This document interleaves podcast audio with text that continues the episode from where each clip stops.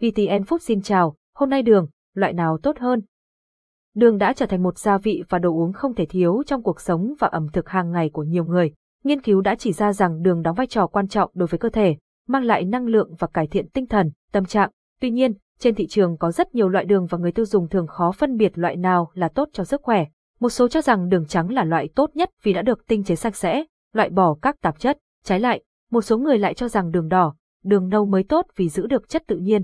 Theo Phó Giáo sư Tiến sĩ Nguyễn Duy Thịnh, chuyên gia công nghệ thực phẩm, hầu hết các loại đường hiện nay ở Việt Nam đều được làm từ mía, sau quá trình sản xuất sẽ tạo ra các sản phẩm như đường đỏ, đường trắng, mật mía, đường trắng, đường nâu và đường đỏ. Một cuộc tranh luận không dứt với đường trắng, Phó giáo sư Thịnh cho biết để có được sản phẩm này, nhà sản xuất phải trải qua các công đoạn tinh chế rất cao, các vitamin, khoáng chất có trong mía đều bị loại bỏ hết, chỉ còn lại xác ca do do. Do đó, đường trắng chưa 99,8% xác ca do do, đường nâu, đường đỏ thường được sản xuất thủ công hơn, do đó nó giữ lại một số vitamin và khoáng chất, nhưng chỉ khoảng 10%, khoảng 90% còn lại vẫn là xác ca do do, chính vì giữ lại các vitamin, khoáng chất từ cây mía, đường đỏ, đường nâu có hương vị tự nhiên hơn, phù hợp cho việc chế biến món ăn thông thường. Trong khi đó, đường trắng do đã bị tinh chế hết nên không còn hương vị mía, thích hợp để pha chế đồ uống như cà phê.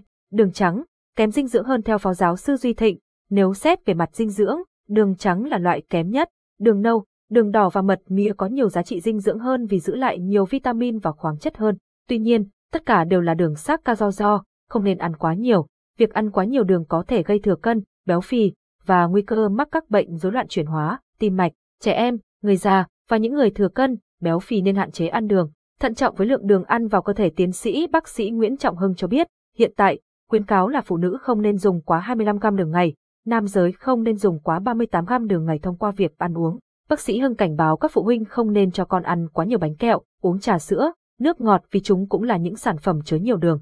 Điều này có thể tăng nguy cơ thừa cân, béo phì, đặc biệt đối với trẻ em ít vận động thì nguy cơ dậy thì sớm cũng tăng lên. Việc ăn quá nhiều đường cũng có thể gây tăng nguy cơ mắc bệnh tiểu đường tai hay, bệnh tim mạch và có ảnh hưởng xấu đến sức khỏe răng miệng. Đường giúp to do khi được chuyển hóa ở gan cũng có thể gây nhiễm mỡ gan. Để kiểm soát lượng đường ăn vào cơ thể, các chuyên gia khuyên rằng mọi người nên lựa chọn các loại đường ăn kiêng, có vị ngọt nhưng ít năng lượng, hạn chế việc dùng quá nhiều đồ ngọt mỗi ngày. Bạn có thể uống nước, dùng đường nấu ăn hoặc ăn hoa quả mà không bổ sung quá nhiều đường vào cơ thể. Nguồn đường nhiều nhất đến từ các loại bánh ngọt, đồ uống có ga, trà sữa, vì vậy hạn chế sử dụng các sản phẩm này, bác sĩ Hưng khuyến cáo, đường trắng, đường vàng và đường đỏ, loại nào tốt hơn, đường trắng, đường vàng và đường đỏ, loại nào tốt hơn. Cảm ơn và hẹn gặp lại.